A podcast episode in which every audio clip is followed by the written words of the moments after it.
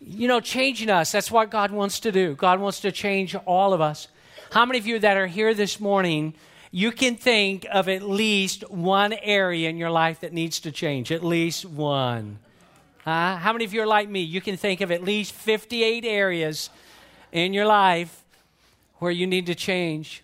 And you know, God is so good about doing that. And He's actually got a plan, a transformative plan to change each of our lives. And He's going to do His part, but He's looking for us to be cooperative. Now, I want you to think about something before we get into today's talk, and that is what if you had the opportunity to hear like the world's best advice on a topic that you were very interested in? Maybe it was an area that you wanted to develop in your life. Maybe it's an area that you wanted to change. Maybe it's something that you wanted to learn. Maybe if you wanted to know more about managing money, that you would hear like the authority on managing money. If it was a hobby that you wanted, or a sport that you wanted to learn, or some kind of strategy, and you had the opportunity to go to a conference, to go to a setting, and you could hear the wisest, most knowledgeable advice on that particular area. What would it be like if you had the opportunity, the privilege to go there, and you went there and you heard it, and as you walked away from the conference, this was what your thought was. Your thought was, man, that was so good. And I heard that, and I understand that, and I agree with that. And I believe that the things that I've heard could be changing, life changing for me in this dominion of my life. And you had all of those thoughts, and yet you never, never implemented any of the advice that you had heard. Then your life would remain the same. There would be no changes. There would be nothing different. You may have received the very best advice on that particular subject, agreed, concurred, just said, hey, I'm with it. I believe it even. But then you never did anything with it. And I think about that because as Christ followers, we do that all of the time. We do it more than we care to admit. We have the Word of God, we have the wisdom of God, we have the teachings of Jesus, and it will change our life and it will transform us all for the good, and we've got it. And a lot of times, what we do is we read it and we study it and we understand it and we agree with it. We even adopt it as part of our own moral constitution, our core values spiritually. But then we never live it out. We never do anything with it. And Jesus talked about this. He talked about a person that is very, very wise and a person that is very foolish. Now, in just a moment, we're going to go back into our series. You heard it mentioned in the video announcement. We're still in this series out of James. Man, there is so much wisdom, practical wisdom that James, the brother of Jesus, gives to us and we're going right back into that, and we're going to look at a parallel passage. But just before we go there, I want to read to you, they're not going to be on the screen. I want to read to you a few verses out of Matthew chapter 7, and I want you to listen to what Jesus said. Jesus said this Therefore, everyone who hears these words of mine, and listen to the next part, and puts them into practice is like a wise person. They hear it but they put it into practice. They're like a wise person, Jesus said, who built their house on the rock. And then he tells us some of the calamities that could potentially come. The real potential for storms. He said the rain came down, the streams rose, and the wind blew and beat against that house, beat against that person's life. He is saying, yet it did not fall because it had its foundation on the rock. Jesus is talking about now uh, those who hear the word, the words of Jesus, and put the words of Jesus into practice. And Jesus said, that is a very wise person. And when the storms and calamities of life come, that person will not crumble, but they will stand strong because their foundation is secure. But then he provides in the remaining two verses the antithesis. He said, But everyone who hears these words of mine, he's already said that, but here's where there's an alteration, and does not put them into practice. They do not. Jesus said, That is a foolish person. Just like the former person they hear, former person puts it into practice, this person does not. And Jesus said, This is a very foolish person who built their house not on a strong foundation, but on sand. And then he echoes what he just mentioned in verse 25. The rain came down, the streams rose, and the winds blew and beat against that house. And that house and that life, it fell with a great crash. There was a contrast one person listened and put it into practice. The second person listened but did not put it into practice. We're in this practical wisdom giving book for this message series, and what James says in chapter 1 is extremely comparable to what Jesus says in Matthew 7, what you just heard. I want you now to go with me, you're going to see it on the screen, to James. James chapter 1. Do not forget that James is actually the brother of Jesus. It's a very similar uh, idea that he expresses here, and I want you to look at it on the screen beginning at verse 22. He said, Do not merely, what's the word here? Listen to the word, and so deceive yourselves. Read these next four words with me, everybody. Do what it says. Anyone who listens to the word but does not do what it says is like a man who looks at his face in a mirror and after looking at himself, he goes away and immediately forgets what he looks like. But that man who looks, but that man who looks intently into the perfect law that gives freedom and continues to do this, not forgetting what he has heard. Read the next three words with me, everybody, the next three, but doing it. And then now let's read the rest of the verse. He will be blessed in what he does. There's a New Testament theologian, his name is R.V.G. Tasker. And he's talking about this phenomenal New Testament book, this wisdom giving, practical life book in the New Testament, James, that we've been spending our time and attention on because it speaks to the reality of life. And this is what Tasker says about the book of James. He says, This book teaches us that Christianity is essentially a life to be lived. It is not about facts gathering, it is not about information, it is not about knowledge. James is actually teaching us a faith that works. He's teaching us how to live a Christian life that really, really works, a life that all of us, if we were wise, would want to live. And I want to spend some time along this line of thinking for the next few moments that we have together. A number of years ago, I picked up a book, and it was a difficult book for me to read. In fact, I was tempted on occasion to put it down, not because I did not uh, agree with the ideas and concepts that were found therein. It was just a very heady book for me. It was not an easy read. I could not read large portions of it at the time. So I, I read it in bite sized pieces. Now, this is not too complex what, what is written here. The name of the book, if you ever want to pick it up, and I would suggest that you do at some point, is called How People Grow. It's talking about spiritual growth and formation. It was written by Dr. John Townsend and Dr. Henry Cloud. Perhaps you've heard their names because they've written, you know, the books that you've read about boundaries, boundaries in marriage, boundaries in dating, and boundaries in life, etc. Townsend is writing this particular portion, and he said, What often happens is that we accept Christ because of our brokenness, and then we live our Christian lives as if we were whole. He adds, although we have God dwelling inside of us, we all have, listen to this, unfinished parts that need to become mature and sanctified. And I'll just give you a, a, very brief understanding of sanctification or sanctified. Anytime you hear that word, and sometimes you'll hear it in church settings, it basically means progressively becoming more like Jesus. Conceptually, think of a ladder that you're just climbing. You don't go from immaturity spiritually to like extreme maturity spiritually. It is, it is a progress. And sanctification and spiritual growth and spiritual maturity is always a process. And Townsend is right. He says there's broken parts of us, and we come to Jesus, and our soul is redeemed, and we're ready for heaven, but it does not automatically eradicate these broken parts that all of us have in our lives. And all of us do. And they're not all the same. What is broken in your life may be healthy in my life. What is broken in my life may be healthy in yours. What you may struggle with, I may never struggle with at all. But what I struggle with, you'd say, You're kidding. That causes you to be tripped up on occasion. We're all different. And we all have broken parts. We are redeemed. We come to Jesus out of our brokenness, but we are words in progress. Our lives are still under construction. And again, our challenges are not all the same. Maybe some of you in this room, you struggle with pride. For others of you, it may be insecurity. For us, it could be jealousy. It could be that we, we express judgmentalism. It could be that we're envious. It could be that we're filled with lust or we retaliate. We think in terms of retaliation and revenge. It could be that our stumbling block is fear. It could be that the thing that trips us up is anger. It could be that we struggle with gossip or we're not always good about truth telling. We lie. All of us struggle. And if you're here today and you would say, you know, I don't struggle with those things or anything, in fact, I don't see any changes that I could see God bring about in my life. I think my life is about as good as a life could get. Then I have some descriptive terms for you.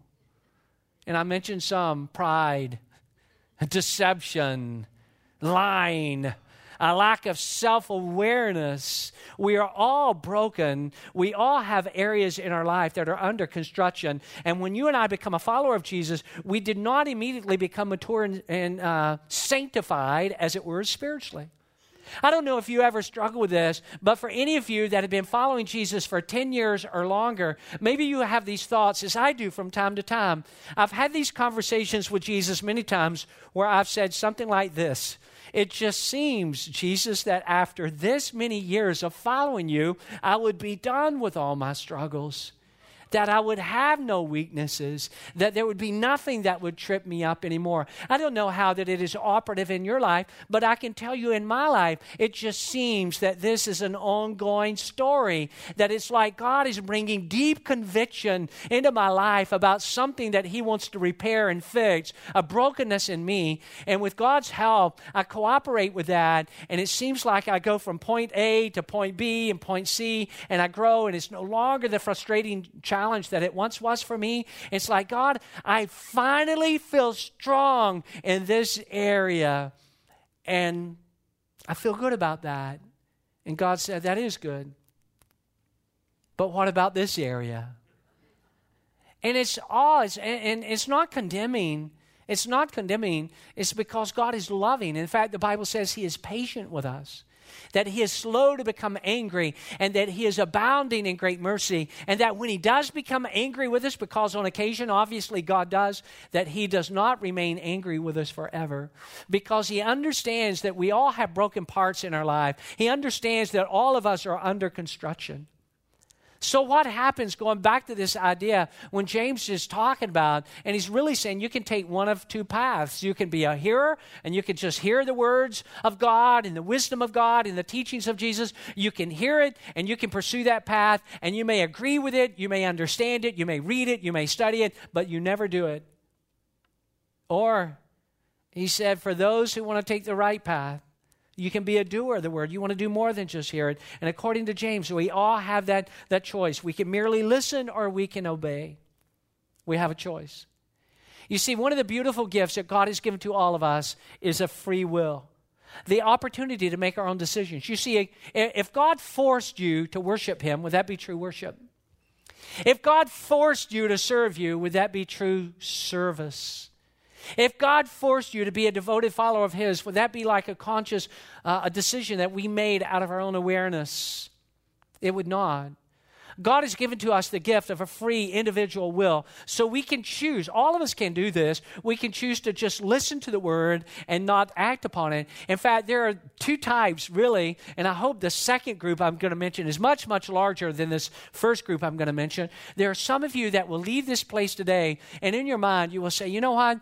I agree with what he said. I agree with those scriptures. Fundamentally, I don't have any disparity between what he said and what I heard. In fact, I understood it and I agree with it and I believe it, but you know deep down in your heart that you're not going to do anything about it. You're going to just keep living your life the way you want to live your life because to change is not something that you really want to do. Because for you to change, it would pull you away from something that you're not ready to give up yet. Others of you, for you, you're like, you know what? Bring it on. Bring it on. And you don't say it egotistically, you don't say it sanctimoniously. It is just uh, this idea that I want to understand more and more about what God's will and purpose for my life is, God's word for my life. And I want to do more than just hear it. I want to do it. I want to obey it. Here's a rhetorical question for all of us. What do you think should be more desirable? And the answer is obvious, but let me just give it to you anyhow. Is it more desirable to know a lot about the Bible, but to simply have it stop at the knowledge level? In other words, there's little or no activity or reaction to it. You just, you know, you just know it. Your, your head is filled with knowledge. I want to ask you a question. Do you know anybody like this? And if they happen to be in the room or seated near you, please do not point at them. Don't even try to give me a hint and say, you know, don't. But do you know anybody, anybody that they know a lot about the Bible? They're just not putting into practice what they know about the Bible? I mean, they may be able to answer complex biblical questions that other people would struggle with. In terms of having Bible knowledge, I mean, they get an A plus in terms of obedience. Well, things are not as bright. They know a lot about the Bible. In fact, you've heard me say this before. There are a lot of people in a lot of churches, and they are just simply educated well beyond, biblically speaking, their level of obedience. John Ortberg wrote a number of years ago a book called The Life You've Always Wanted, and in it he says this. He said, Take any person you know, listen to this carefully, take any person you know whose knowledge of the Bible is, say, 10 times greater than the average unchurched person, then ask yourself if this person is 10 times more loving. Are they 10 times more patient? Are they 10 times more joyful than the average unchurched person? And then he writes this He says, Knowledge about the Bible is an indispensable good, but knowledge does not by itself lead to spiritual transformation. And that is so true. So, what is a more desirable option? To just say, you know what, I know a lot about the Bible, you know, my knowledge, I'll just match wits with anybody in terms of biblical reality, but I don't really intend to put it into practice. Is that desirable? Absolutely not. Is it more, uh, you know, more desirable to say, you know what I'm going to do? I'm going to learn the teachings of the Bible. I want to know the wisdom of God. I want to know the Word of God. I want to know the teachings of Jesus. And what I'm going to do is I'm going to make a vigilant effort in my life to apply it personally. And I think all of us know what the better answer to that question would be. It's important for us to know that when James here in chapter 1 uses this word hearers, he's talking about, again, he's pointing to two pathways. And he says you can either be a hearer or you can be a hearer and a doer. And when he uses in chapter 1 this word hearers, he actually used it intentionally because he was alluding to a group of people that James was quite familiar with who made it an ongoing practice to listen to lectures and messages from the Bible, but they never became real disciples. They never had any intention of becoming a real disciple. They wanted to just have information in their brain. They wanted to be a hearer. They wanted to be able to respond appropriately to the questions, but they did not really want to become a disciple, not deep down. They were so unlike what we find among those in Exodus 24 and verse 3. Look at this verse up on the screen. It says, When Moses went and told the people all the Lord's words and all of his laws, they responded with one voice Everything the Lord has said, we will do.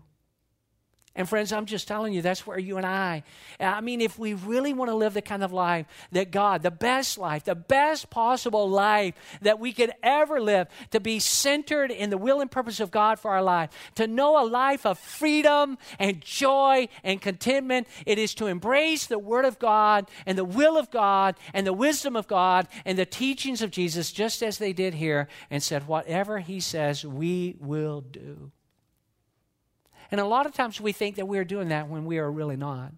You see, here's what is a little bit frightening. Here's what we are all capable of. We are all capable of self deception, where we say to ourselves, in fact, we say it so many times that we start to believe it. Have you ever known, and I do not say this disparagingly, but I've known, and possibly you have known people, that they know that what they're saying is not true. You know that they are not telling the truth, but they just say it so many times that eventually they believe that it's true. And we can do this. We can repeatedly say to ourselves, I'm living the Christian life. I'm living the Christian life. I'm doing this. I'm doing that. I'm living the Christian life and be so self deceived because we are not. There's a very important phrase found in verse 25, right here in James chapter 1. James makes reference to, listen to this now.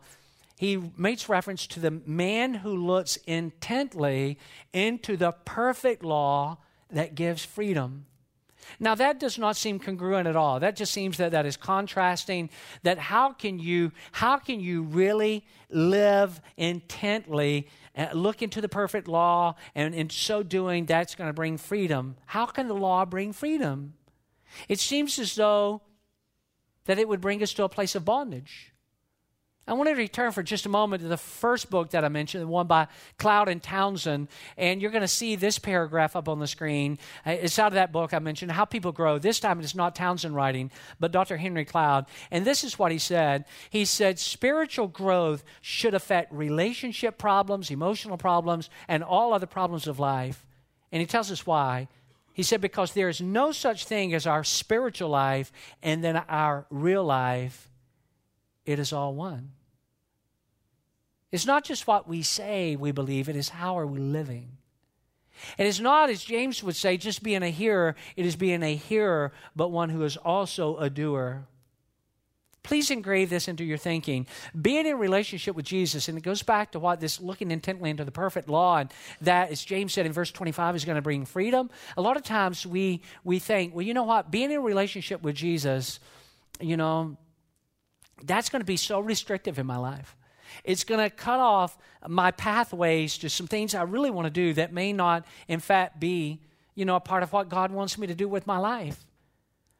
But being in a relationship with Jesus does not bring, listen, friends, it does not bring bondage and captivity. Every time Jesus moves, he moves by bringing about liberation and freedom. How is it? Listen, this is so important. This is so important. You have got to hear this. How is it that we end up in bondage? We always end up in bondage. We always end up as a slave. We always end up as a prisoner to sin because we ignore or reject his teachings and the wise guidance of God's words, and we live our life on our own terms. Because we say, you know what? I know, and all of us have done this. I've done this. You've done this. We all say, I know what God really wants me to do. I know what Jesus teaches. I know what the wisdom of God is in this situation. But you know what? I don't really want to do it God's way. I want to do it my way. And we're driven by our own selfish impulses. We're driven by our own selfishness. We're driven by on our own desire to sin. And this is what we think. We think, you know what? You know, I, I feel restricted. I feel sort of boxed in. And, and I don't know that I, I really want that. And then we think, well, you know, and we may not even be as brazen as to stay, step way outside of the line, but we may step over the line enough to where we think it's going to bring us freedom. But in actuality, what it does is it brings us bondage. And it is not joyful, it is ruinous. It is not something that brings us contentment, it is something that brings us frustration. And we do not feel this freedom that we thought because we thought if I step over the line, I'm going to be free.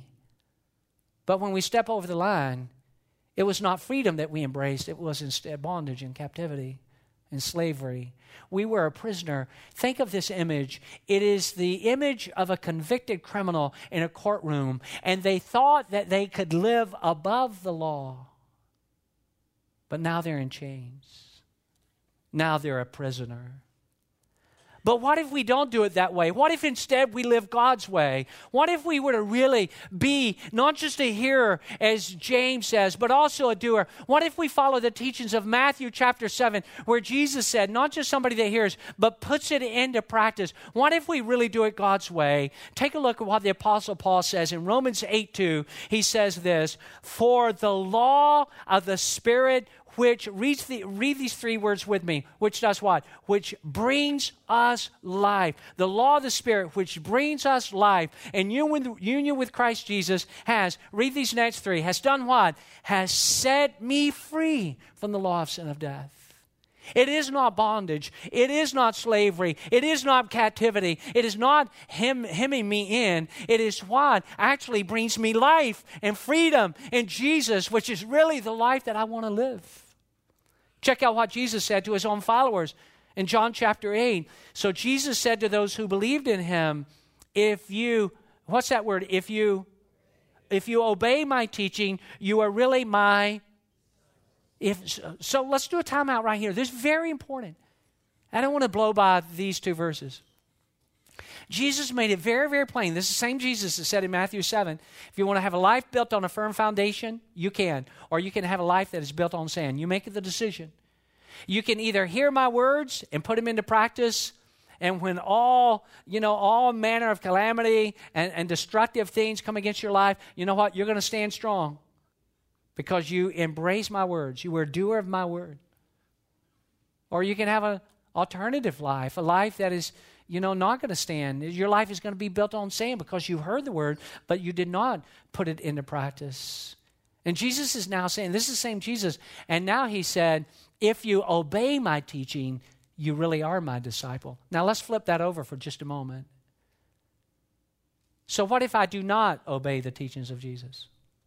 I mean, think about it. And you, you, can speak out if you'd like. All right? So if Jesus said, if I obey his teachings, I really am his disciples, but what if I do not obey his teaching? What does that mean?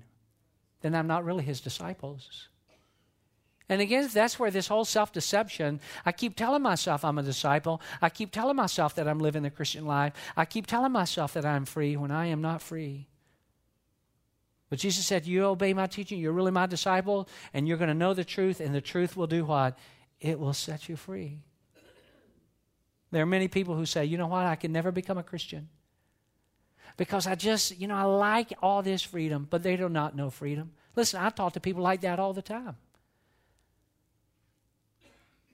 Some of the most, can I just tell you this? Some of the most miserable people I talk to are on a quest for freedom that is absence of the reality of Jesus and his word and teachings in their life.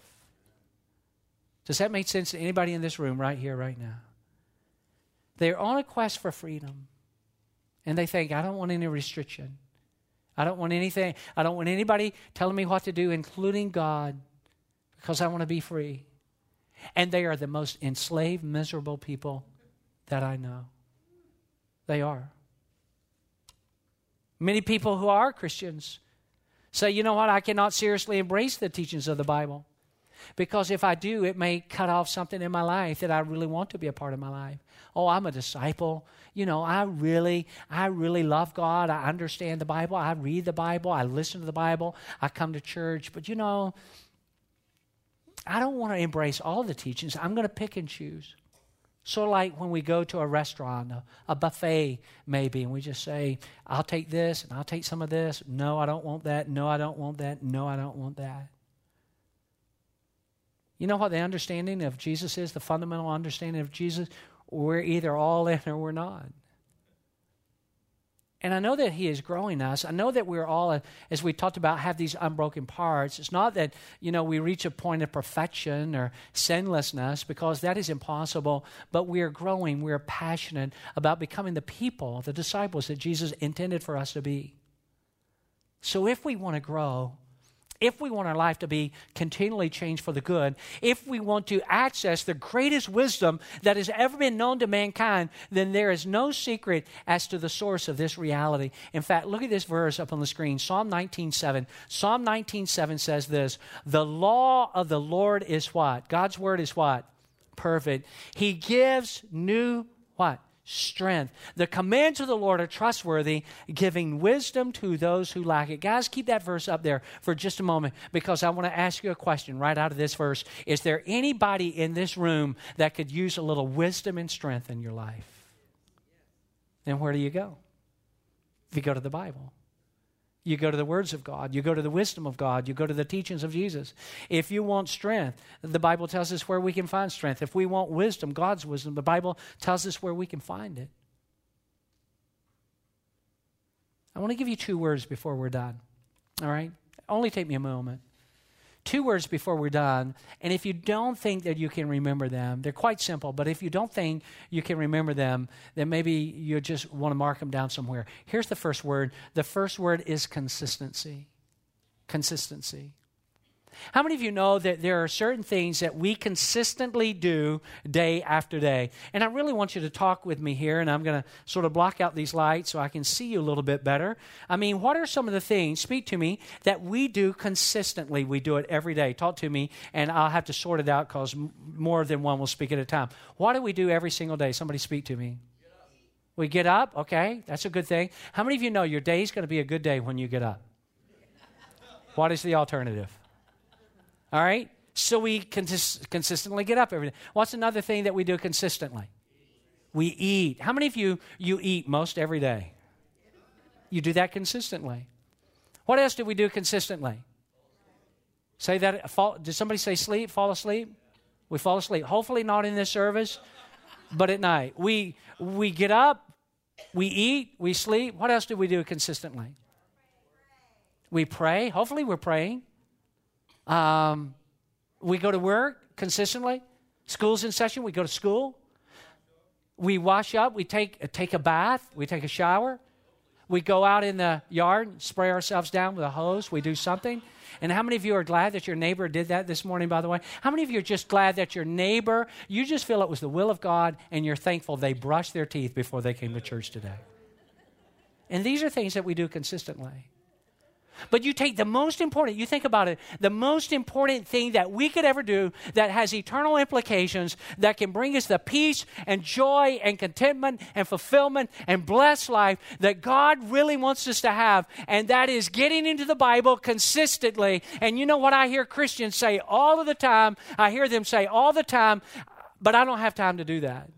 I don't have time to do that consistently. Oh, I've got time to eat and sleep and do and go to work and all these other things. I can do these things consistently, but I don't have the time. And, and it's almost like I've picked up on this attitude sometimes. It's almost like now you got the time to do it because that's what you do professionally. In fact, you know, truth be told, Pastor Jeff, they don't say it like this. You are paid to read the Bible as though they think, you know, all you ever do with your whole life is read the Bible and prepare thoughts out of the Bible. You don't do anything else, and, you know, that's what you're, you're paid to do. But the reality is, you know what I know? And you know this to be true. We all do, let me say it this way we all find the time to do the things that we really want to do. If you really, listen, if you really want to do something, you will make the time to do it and you'll become consistent at it. Let me challenge your thought on that. I don't have time. Maybe you're one of those. I don't have time. I'm really busy. You have time to watch TV? How much time do you spend watching TV every day? I don't have time. I really, you know, I, I, I agree with you. I know that I need to be consistent in the. I don't have time. I'm, I'm busy. I'm busy. I'm busy. How much time? How much time do you spend on Facebook every day?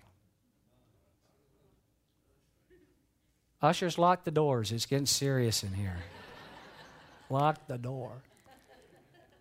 We all do what we really want to do. Let me just read this real quickly. Our primary task, this is back, back to the Ortberg uh, book, The Life You've Always Wanted. Our primary task is not to calculate how many verses of Scripture we read or how many minutes we spend in prayer. Our task is to use these activities to create opportunities for God to work.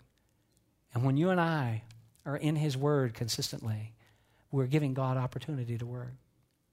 Let me give you a second final word. First word, consistency, consistency. Second word, obedience. We're not robots. We do have a choice. We can be a hearer or we can be a doer. Warren Wiersbe has written this. I really like it a lot. He said, Too many Christians mark their Bibles, but their Bibles never mark them.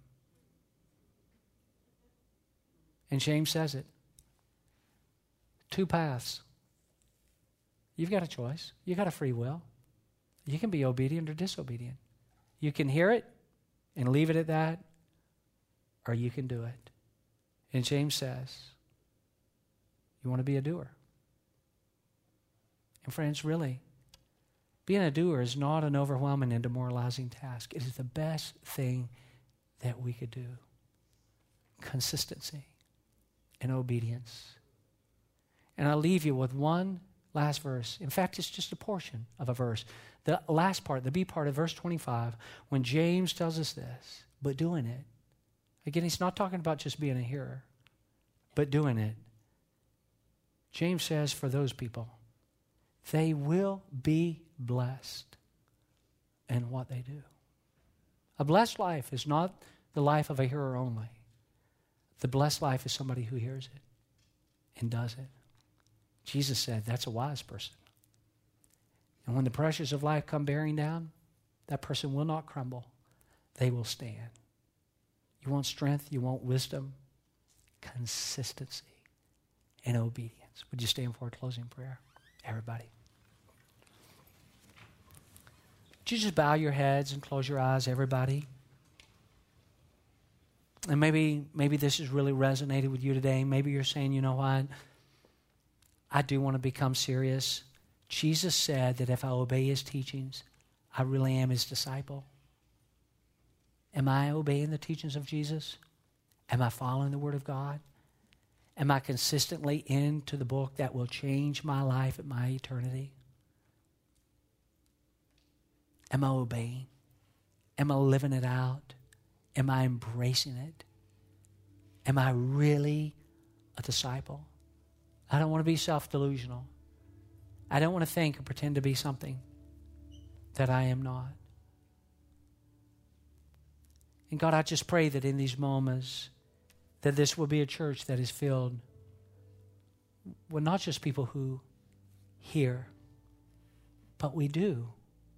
We put it into practice. We live it out. Tasker is right. The book of James is about teaching us how to live Christianity, how to live a real Christian life, a faith that works. And that's what we want to do. So help us with that. And while your heads are still bowed and your eyes are closed, if you're here today and you just say, you know, Pastor Jeff, I'm not in a relationship with Jesus. I don't even know what I believe about Jesus. I don't know what I even believe yet about the Bible. But I believe that what you're telling me is true. And I really want to be a disciple of Jesus. I really want to follow him. And I know that I've messed up. I've messed up a million times. But I want to invite Christ into my life. I want him to become my Savior, my leader, my Lord. And I want to follow his ways because I believe that the teachings of Jesus are the teachings that will lead me on the path that I really want to be on. And I believe that Jesus will change my life for the good and my eternity for the good. And I want to receive him right now in this place. If that's you, while heads are bowed and eyes are closed, would you just raise your hand real, real high and let me see it. I see your hand straight back there in the back, and I see your hand right over there, and I see your hand right up here, and I see your hand right up here, and I'm looking around. Anybody else? I want to become a follower of Jesus. I want to be his disciple. I see your hand right there. Thank you so much. I believe that Jesus represents wisdom and strength. I believe he's the Son of God. I believe he will lead me the right way. I want to be his disciple. I know I'm not going to be perfect. I know I'm going to make mistakes but I want to be his disciple and I want to grow. Anybody else before we pray this prayer? You just lift your hand and you you join this half a dozen or so. You just raise your hand. I see it. Yeah. Just pray right in your heart, right in your mind, right where you're at. Jesus, I need you in my life. And there's so much I don't understand yet. There's so much about the Bible I've not even read, and parts of it I've read, and I don't even understand that yet. But you will teach me. You will lead me. You will give me wisdom in my life. You'll show me what I need to do. You will make me strong. I want to be your disciple. I know I've sinned. I know you could turn me away, but you will not because you died on the cross for me. And I invite you into my life right now. Come into my life, Lord Jesus. I want to be your disciple. I want to follow you. I believe your way is right. And if you'll give me the strength, and I know you will, I will follow you for the rest of my days. And I thank you for it. Thank you for receiving me in Jesus' name. And everybody said, Can we give him a big hand clap and celebrate this moment? God, we bless you. Thank you. We really do want to be your disciple and follow you. Hey, I hope you have an awesome week. See you right back here next Sunday. I love you. Thank you for being so attentive. Obey, obey the teachings of Jesus.